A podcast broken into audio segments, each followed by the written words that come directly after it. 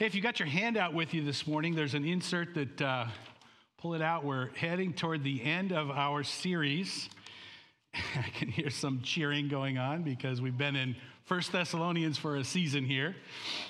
Uh, it's been really good. You know, it's a favorite book of mine, and it's, uh, we kind of timed it so that Thanksgiving time and Thanksgiving weekend, we'd be dealing with an all time classic text about giving thanks in all seasons, at all circumstances. And it's uh, good for us to focus in on that.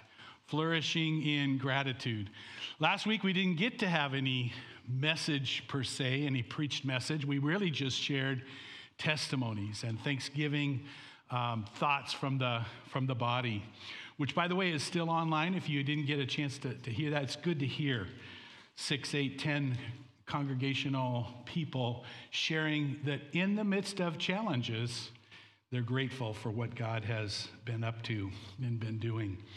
Well, we've been looking at this verse. It's actually three verses, and most of you have it memorized, right? I'm seeing the heads gently nod. Of course, the first one is so easy, right? Rejoice always. There you go. You got, you got a verse right there.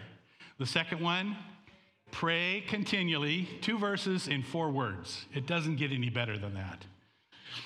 Now, this, uh, this right here, rejoice always, is the shortest verse in the Bible in the Greek. Okay? If you look at the English, the shortest verse in the Bible is Jesus wept, John 11. Okay? It's interesting. Jesus wept and Rejoice always. Is that kind of neat that those uh, superimpose upon one another? Rejoice always, pray continually. Repeat that. Rejoice always, pray continually. Now, where we've been camping out for Thanksgiving is give thanks in all circumstances, for this is God's will for you in Christ Jesus. That is verse 18, 1 Thessalonians 5:18. So let's do it in the traditional reference, verse, reference. 1 Thessalonians 5:18. Give thanks in all circumstances, for this is God's will for you in Christ Jesus. 1 Thessalonians 5:18. Some of you I tricked because you thought I was going to say 16 to 18, didn't you? Let's do 18 again, that same way. 1 Thessalonians 5:18. Give thanks in all circumstances, for this is God's will for you in Christ Jesus. 1 Thessalonians 5:18. So I, I do that partly because I love when you put God's word inside, when you put God's word in your memory, in your memory banks, and can call it to account at any moment of the day or night. While you're driving, when you're at work, when you're in the middle of an argument, when something terrible happens, give thanks in all circumstances, for this is God's will for you in Christ Jesus. You know, through the years, you always hear people asking the question, I just wish I knew God's will for me. If I just knew God's will for me, I would do it. This is the kind of verse, just bring it out. You always know it's God's will to give thanks. Not always for all circumstances, but in all circumstances. That's the emphasis here. You don't thank God for the terrible things that have happened in your life, but you thank God how He can use those terrible things, those challenging things, as positive fruit investments in you and in your life. So today, I want to just pull out a couple of unusual or maybe less than often thought about aspects of our, thank, our thankfulness, our thanks living, and how thanksgiving, giving of thanks, radically affects us in our lives. So, jot a couple of these things down. The first one is giving thanks in all circumstances will be a radical changer of your mind. It will radically change your mind. Your mind and your thinking processes will literally be changed. You will find that you no longer think the way the world thinks. You know, we talked a couple weeks back about stopping grumbling. Stop grumbling. Jesus just said that point blank. Stop complaining. You know, the Apostle Paul over and over again says, Don't complain. That's the world's way. Everything something, every time something negative happens, we complain. God's leadership, God's book, God's plan for us is to let His change take place and changing in our in our minds. We don't give God thanks for the bad things that happen, but through Christ, even those bad things can be turned around for good. You know, you need to know this the world is trying to brainwash you. The world has a plan for your mind and your thinking. God has a plan for your mind and thinking. God says, set your mind not on things of this earth, but on things above. When you put your mind on things above, it begins to change the way you think. Look at what Isaiah 55 says Seek the Lord while he may be found, call on him while he is near. Verse 8 For my thoughts are not your thoughts, nor are my ways your ways, declares the Lord. For as high as the heavens are above the earth, so are my ways higher than your ways, and my thoughts higher than your thoughts. Now, you want to be thinking God's thoughts after Him. You want to think His thoughts, not human, earthly, or even worldly, satanic thoughts. Instead, let his thoughts be the leader. His thoughts are higher than your thoughts. Now, they say in the last 20 months, since the onset of COVID in our society, that anxiety um, diagnosis and medication is up some 700%. Not 100%, not two, 700%. Now, I'm not a statistic keeper. I don't know what that's at, but that's the scientific reality that anxiety based in fear is up 700%. Now, yes, we're in a pandemic. 9,000 of our Washingtonians have died either with or from COVID in the last two years, year and a half, two years. It's serious. At the same time, you got to ask yourself is the kind of anxiety that we're having warranted by the kind of pandemic we're under? Or is it inflated? Could there be, could there be uh, media based reasons for promoting anxiety and fear? Fear based um, reactions. What God loves to do, He loves to redirect and clarify our minds when we have a heart for thanksgiving, even in the middle of something challenging, something terrible happening. Here's a theme verse for us, fits right into this passage in First Thessalonians. It is a parallel passage. Rejoice in the Lord always. What did the first verse say? Rejoice always. What's this one say? Again, I say it. Rejoice. Rejoice in the Lord always, and again I say rejoice. Rejoice in the Lord always, and again I say rejoice. Rejoice, rejoice, and again I say rejoice. Rejoice, rejoice, and again I say rejoice. Yeah, in all things, always Rejoice in the Lord. Now, that's different than the first one. The first one didn't mention in the Lord, but that's the secret to it all. When you are in the Lord, you find a way to rejoice in all circumstances. It's presupposing that you are in the Lord. As we, as brothers and sisters, reside in Christ, there's not a circumstance, there's not an event, There's nothing to fear that we can't, in Christ, rejoice in and find his blessing for. Let your gentleness be evident to all. The Lord is near. Do not be anxious for anything, but in every situation, by prayer and petition with thanksgiving, notice that word, by with thanksgiving Thanksgiving is at the heart of a rearrangement of our thinking. Thanksgiving is something you are commanded to do because it's not a feeling. I feel thankful. That's good. But even when you don't feel thankful, it is a command to give thanks. You give thanks in spite of how you feel, and pretty soon the changing of the mind happens, and pretty soon the changing of the heart takes place.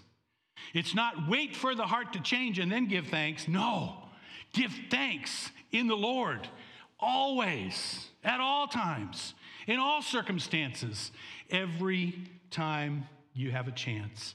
With thanksgiving, present your requests to God. I think it's the Living Bible that says, don't worry about anything. Instead, pray about everything. Don't those go good together? Don't worry about anything. Instead, pray about everything. Repeat that with me. Don't worry about anything. Instead, pray about everything. Tell God your needs and don't forget to thank Him for His blessings, the Living Bible says. Notice what it says and the peace of God, which transcends all understanding, will guard your hearts and your minds in Christ Jesus. What, what we're finding here is the very way you think, the peace of God will guard your hearts and your minds.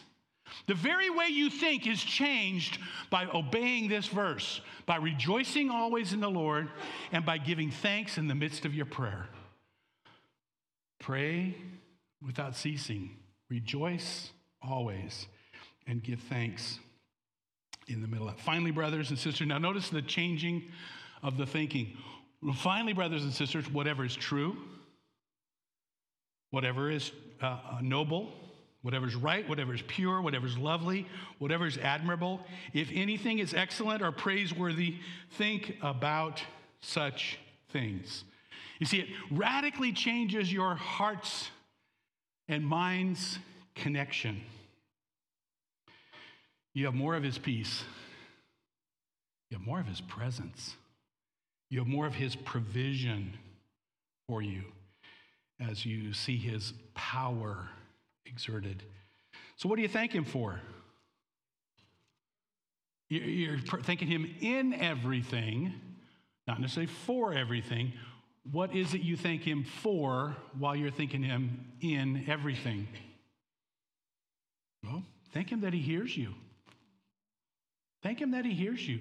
Thank him that he's invited you to speak with the creator of the universe has said, "Come and spend time with me.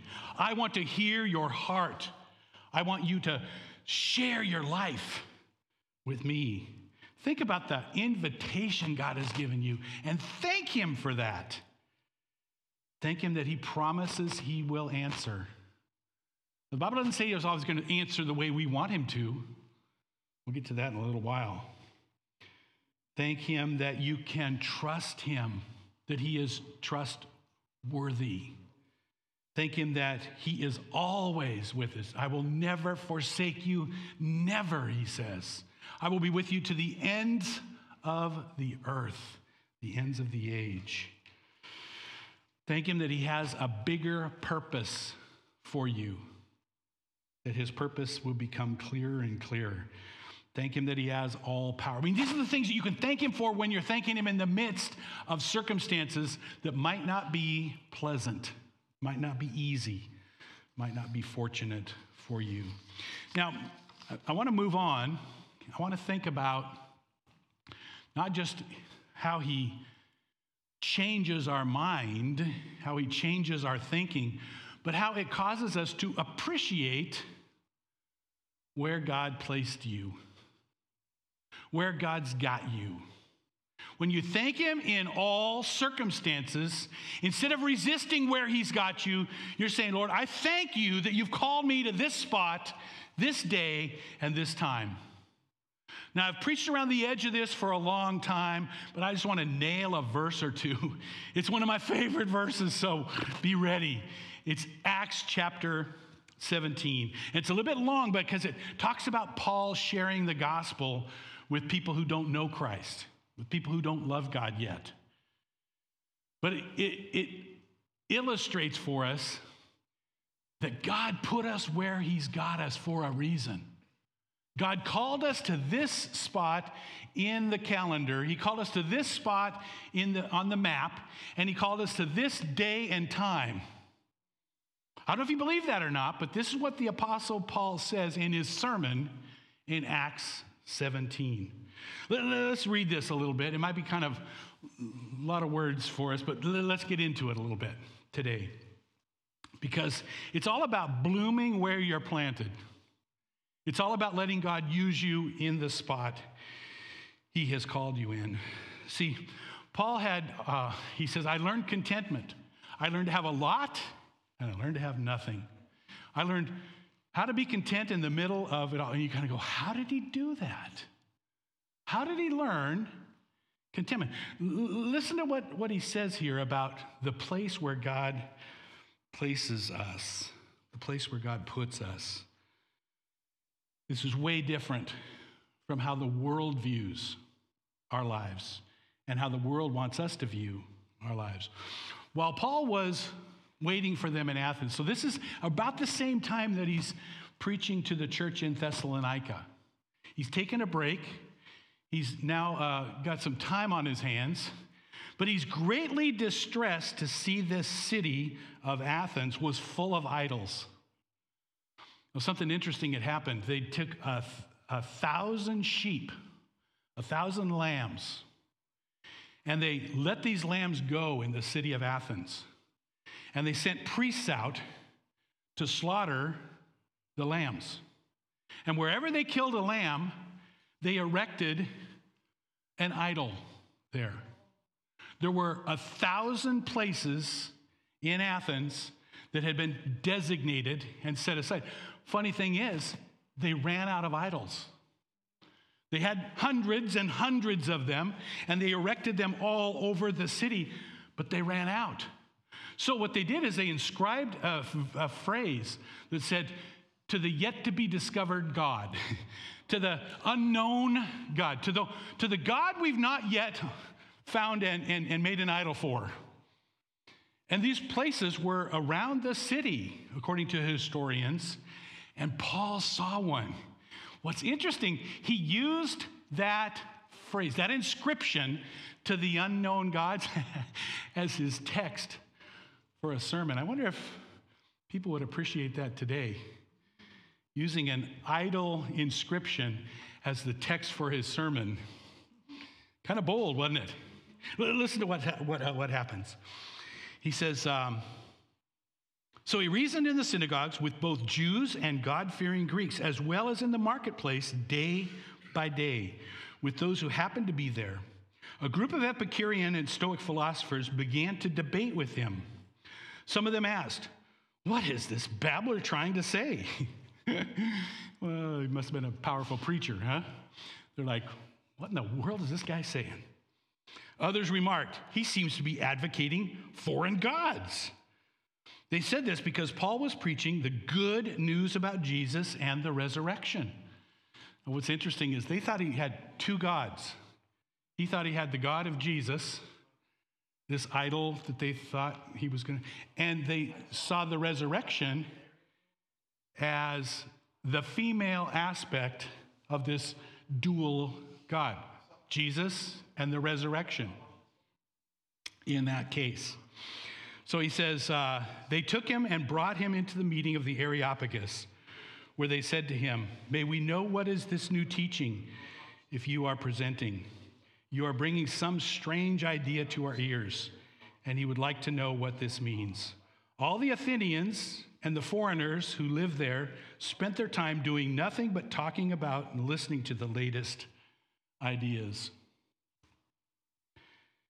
Um, people of Athens, I see that in every way you are very religious. For as I walked around and looked carefully at your objects of worship, I even found an altar with the inscription, To an unknown God. Remember we talked about that?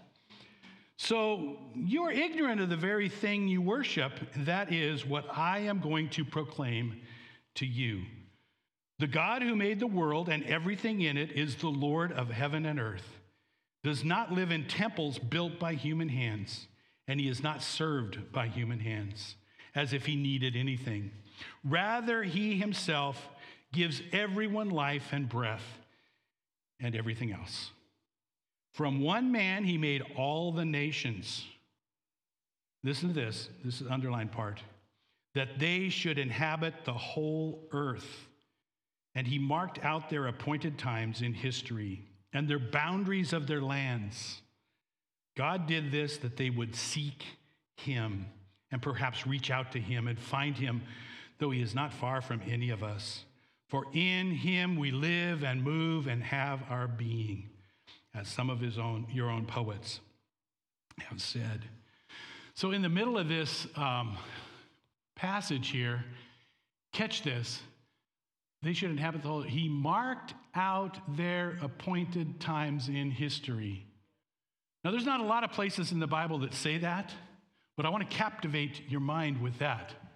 He appointed a time for people, in this case, you, to live, for them to live.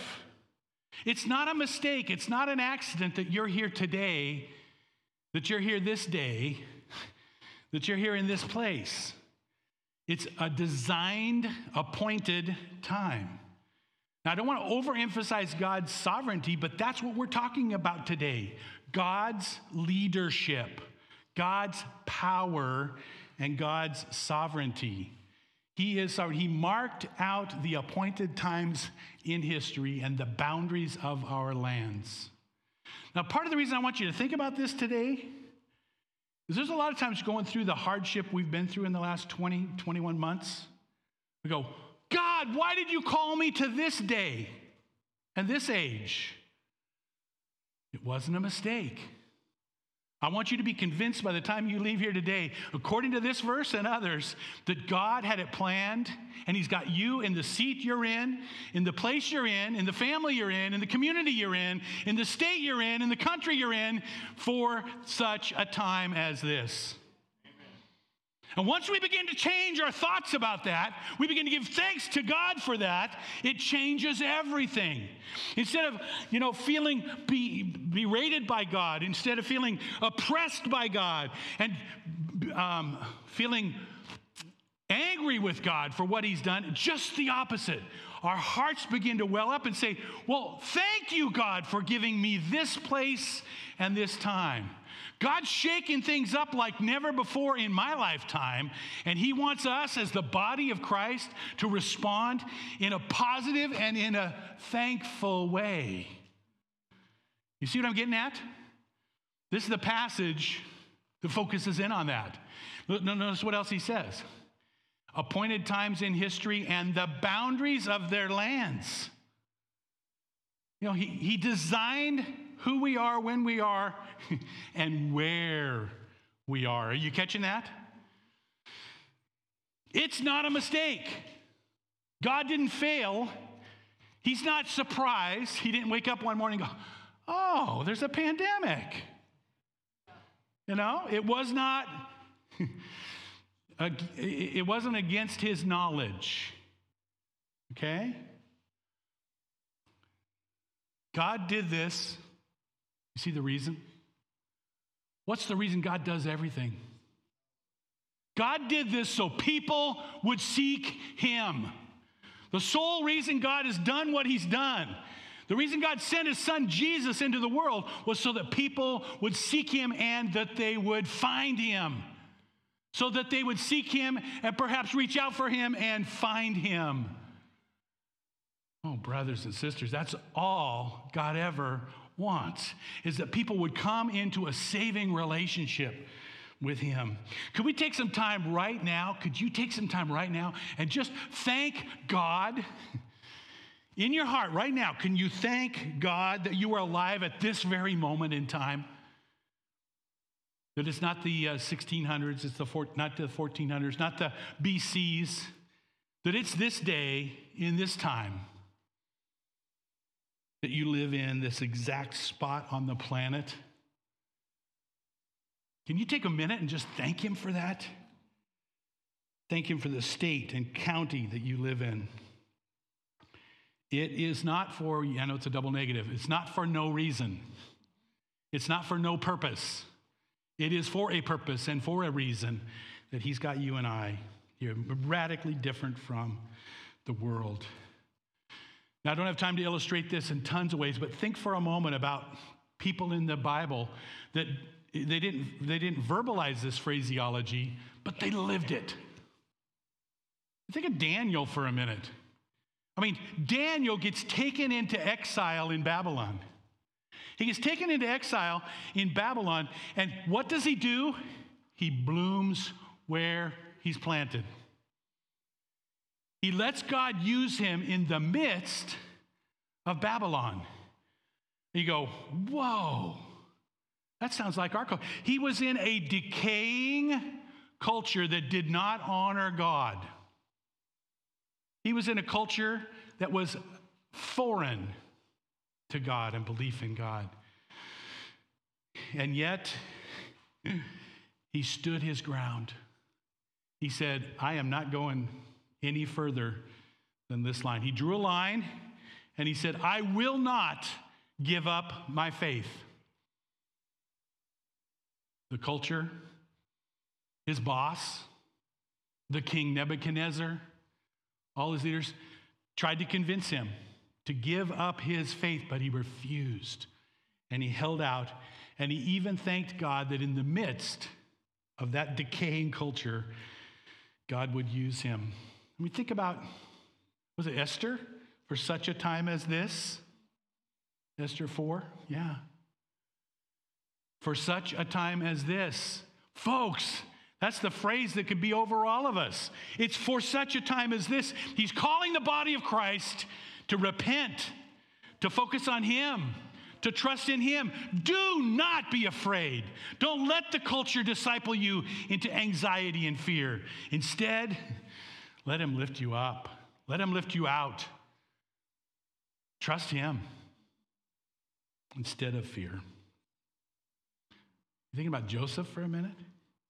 Joseph is sold into slavery. He is in Egypt. He is in prison.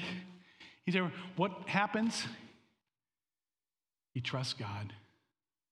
He trusts God in the midst of terrible circumstances, in the midst of unprecedented challenge.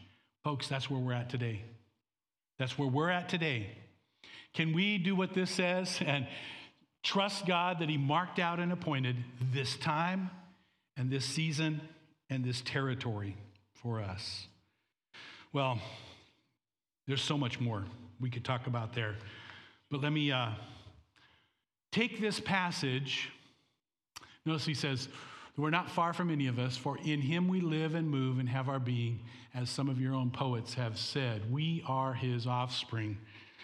Now, if we were to take this and bring out an additional principle that Thanksgiving causes us, it helps us to welcome the evangelistic difficulties of our age. I'll explain that. It helps us to welcome the challenges or the difficulties of our age. You see, I say it this way Christians have lost the home field advantage. For years here in the United States, Christians basically had the hometown, home team advantage. That's all changed.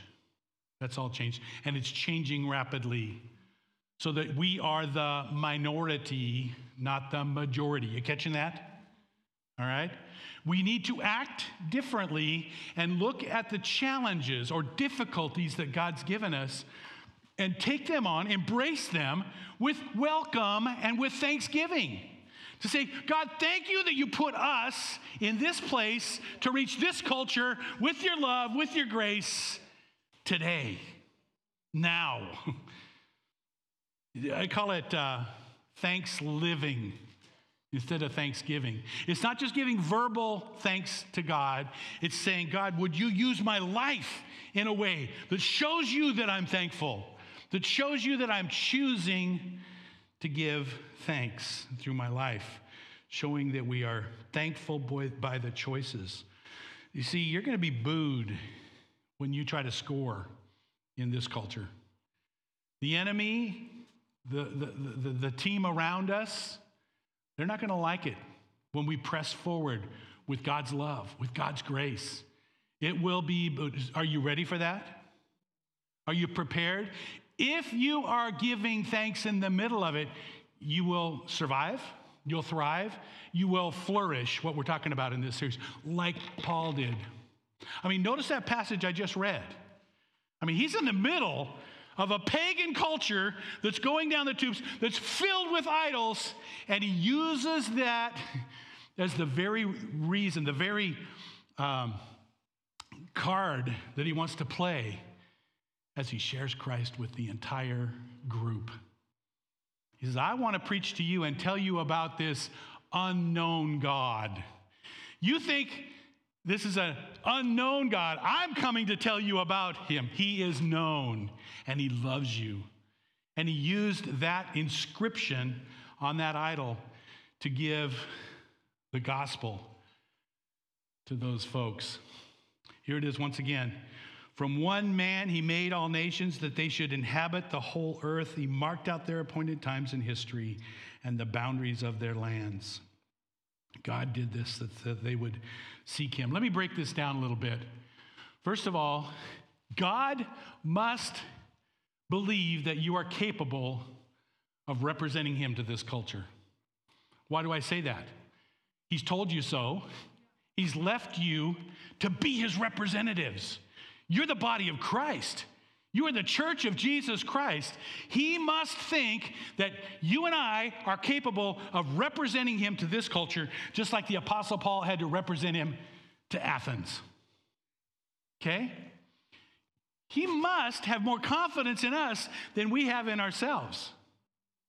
So often I hear, you know, people despair, people discouraged, people saying, I'm just, I'm just shutting up. I'm just not going to say anything about my faith. Why? Because you're going to be persecuted. You're going to be booed. You're going to be harassed and harangued. It will happen. But God must think that you are capable of representing Him to this culture, to this people. How is that? How, what you need to do is thank Him that He's called you to this culture. Remember the apostles that got beaten, they got whipped, they were imprisoned when they got let out. The Bible says they thanked God that they'd been considered worthy, worthy of receiving punishment, worthy of receiving a beating, that they, they could be counted as one of Christ. Wow. They were so thankful. they were so thankful that it affected their witness, that it affected everything. This is the second one here. As a believer, jot this down, go to where the most people are. Go to where people need the gospel the most. I mean, that should be our principle. Not go to where you are most comfortable. Don't go to where most the Christians go so you can be hiding among them. What's Paul do? He goes where it's most challenging. You say, Well, I'm not an apostle Paul. No, he's calling you to this generation. He's calling you to this time and this day. He's calling you to today's testimony. What are you going to do? Are you going to hide out in the rear echelon? Or are you going to step forward to the front lines and say, God, use me. God, use us. God wants us. See, Paul, Paul could have relaxed at this point. He kind of had a free weekend. He kind of didn't have any obligations. He was waiting for his team to catch up with him. He left them behind in Thessalonica and said, Follow me when you can. So he could, he could have just sat around. What did he do? He engaged his pagan culture and he allowed God to use him. He stirred things up.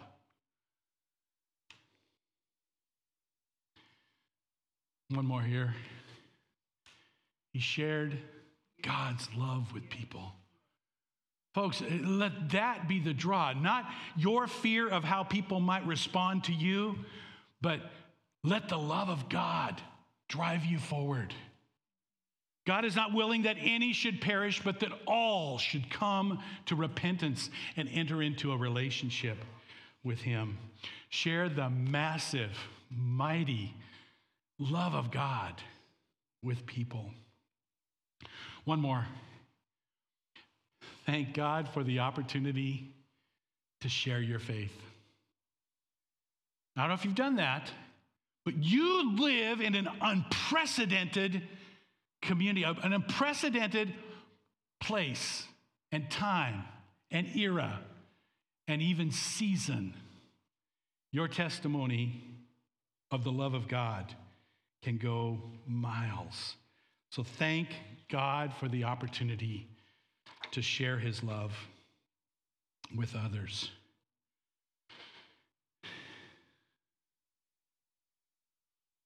I've only been around uh, 63 years, and uh, only really 40 of those in Christ. And as such, um, I've never seen the enemy so strong in so many arenas in our country. The enemy has taken over the media. The enemy has taken over the media. And they have a strong hold, a foothold. Not everywhere, but overall, what people are hearing is the world's message. The enemy has taken over our educational institutions for the most part. The deeper you dig into our educational institutions, there are some fine, wonderful teachers doing a great job. But overall, our educational institutions have succumbed to the enemy, to his stance, to his leadership. Our political world. I mean, I, could just go down the list institution by institution and say, that, that, that's why I said it the way I did a few minutes ago. We are no longer blessed or benefited by the home team advantage. Now, there's a plus and a minus to that. We are the visiting team, we are the outsiders. And now, more than ever before, it can be a contrast to our culture. It can be in contrast to our culture that we stand up for what is right, for what is godly, for what is truthful, and the truth will set us free. God's leadership will become more and more obvious, but it's not going to be easy. It's going to be challenging. It will be sacrificial.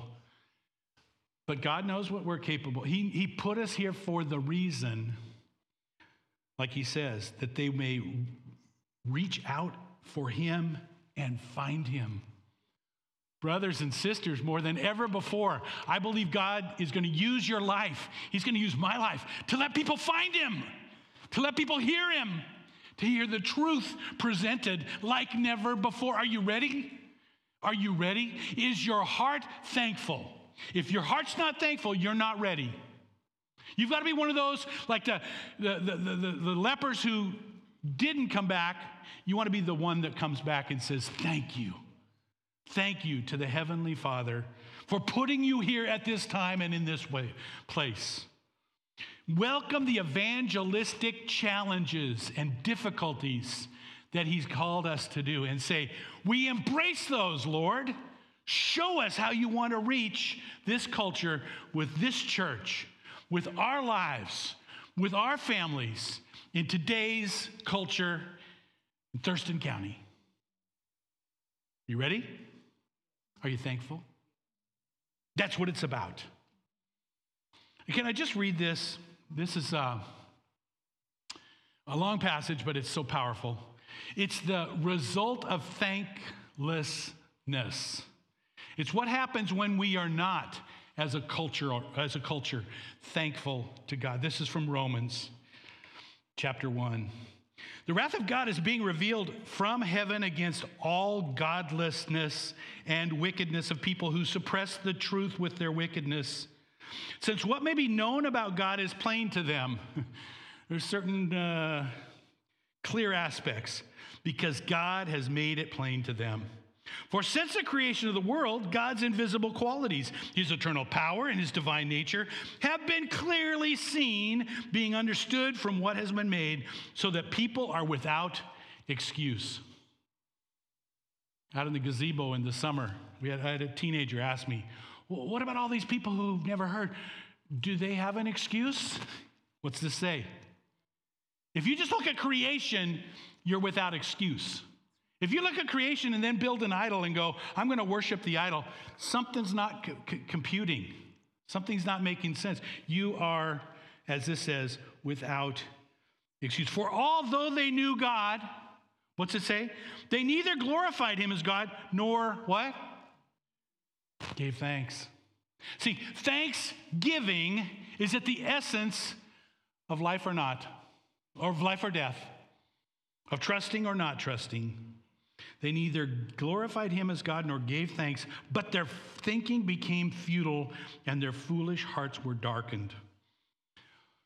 Although they claimed to be wise, they became fools and exchanged the glory of the immortal God for images made to look like mortal man, human being, the birds being and birds and animals and reptiles. Therefore, God gave them over to the sinful desires of their heart, to sexual impurity, to degrading of their bodies with one another. They exchanged the truth about God for a lie, and they worshiped and served created things rather than the Creator, who is forever praised. Amen. Because of this, God gave them over to shameful lusts.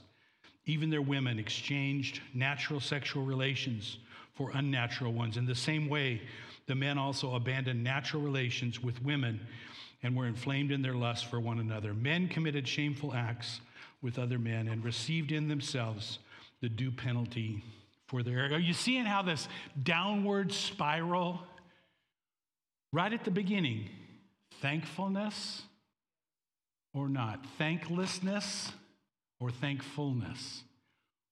What's it going to be?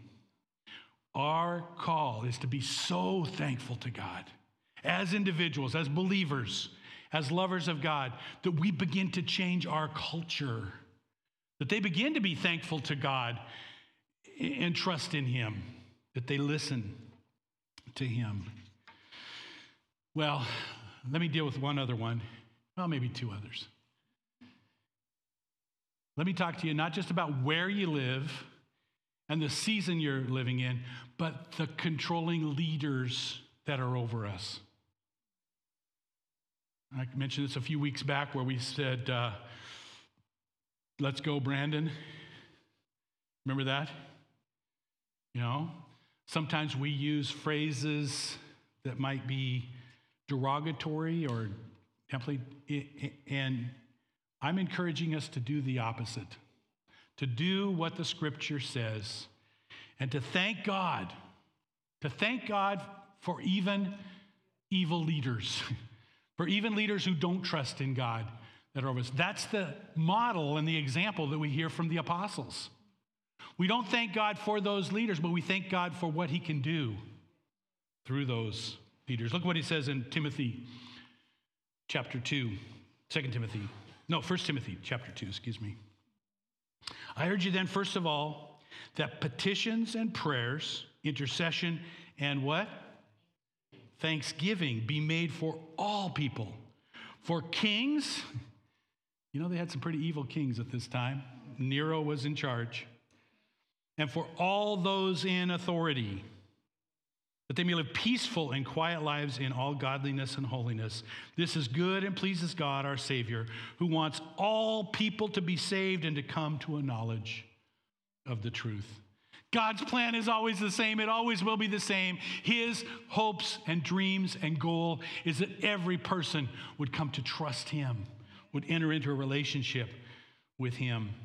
So, whether it's a petition, he says, or a prayer, or an intercession, it's all with thanksgiving. A prayer of thanksgiving. Are you praying prayers of thanksgiving for the leadership God has given us in the country, in the world, and in our community, in our state, the nation? God would call on us to lift up prayers of thanksgiving, whether we agree with the political stance of those around us, those over us, or not.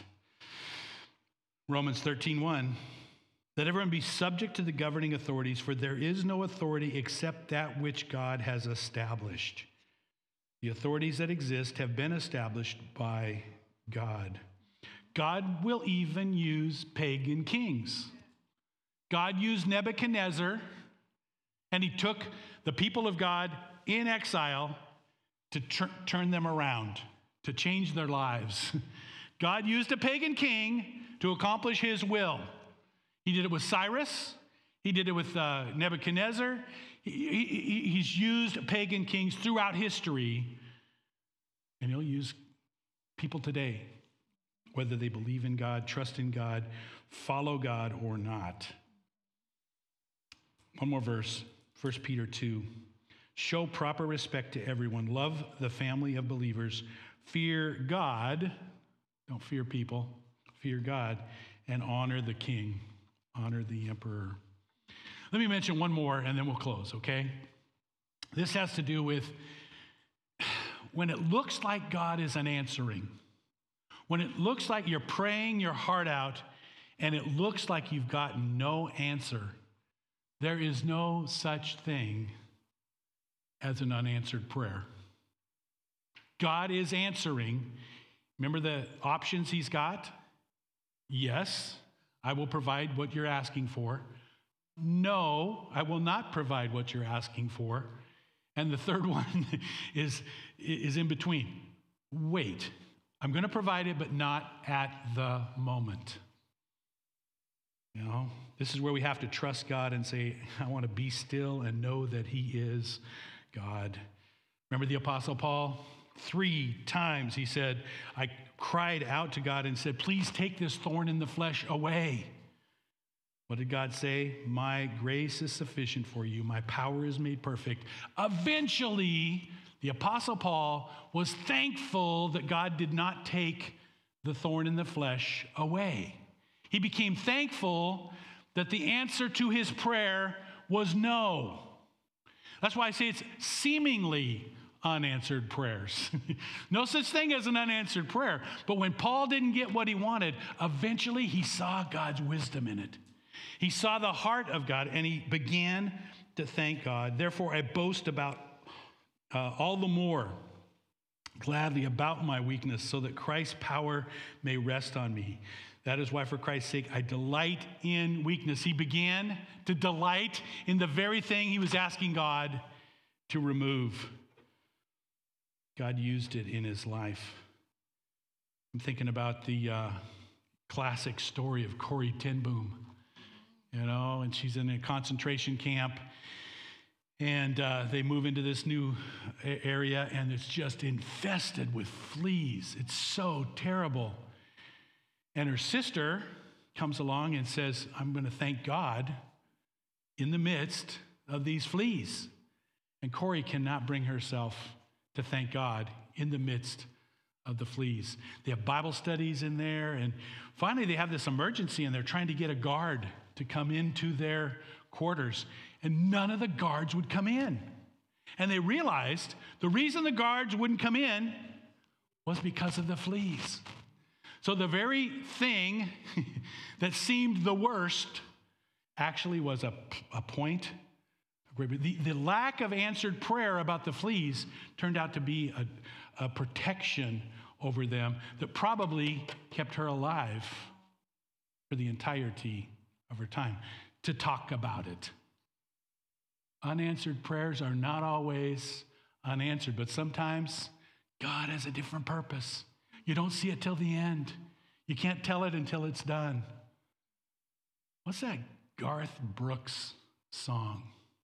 Remember, like in the 90s, did you ever hear about unanswered prayers? I mean, it's, it's about a girlfriend. And so, Brent, do you have that? L- listen to the first verse of this. It kind of um, speaks of God not answering, but really being thankful in the midst of that.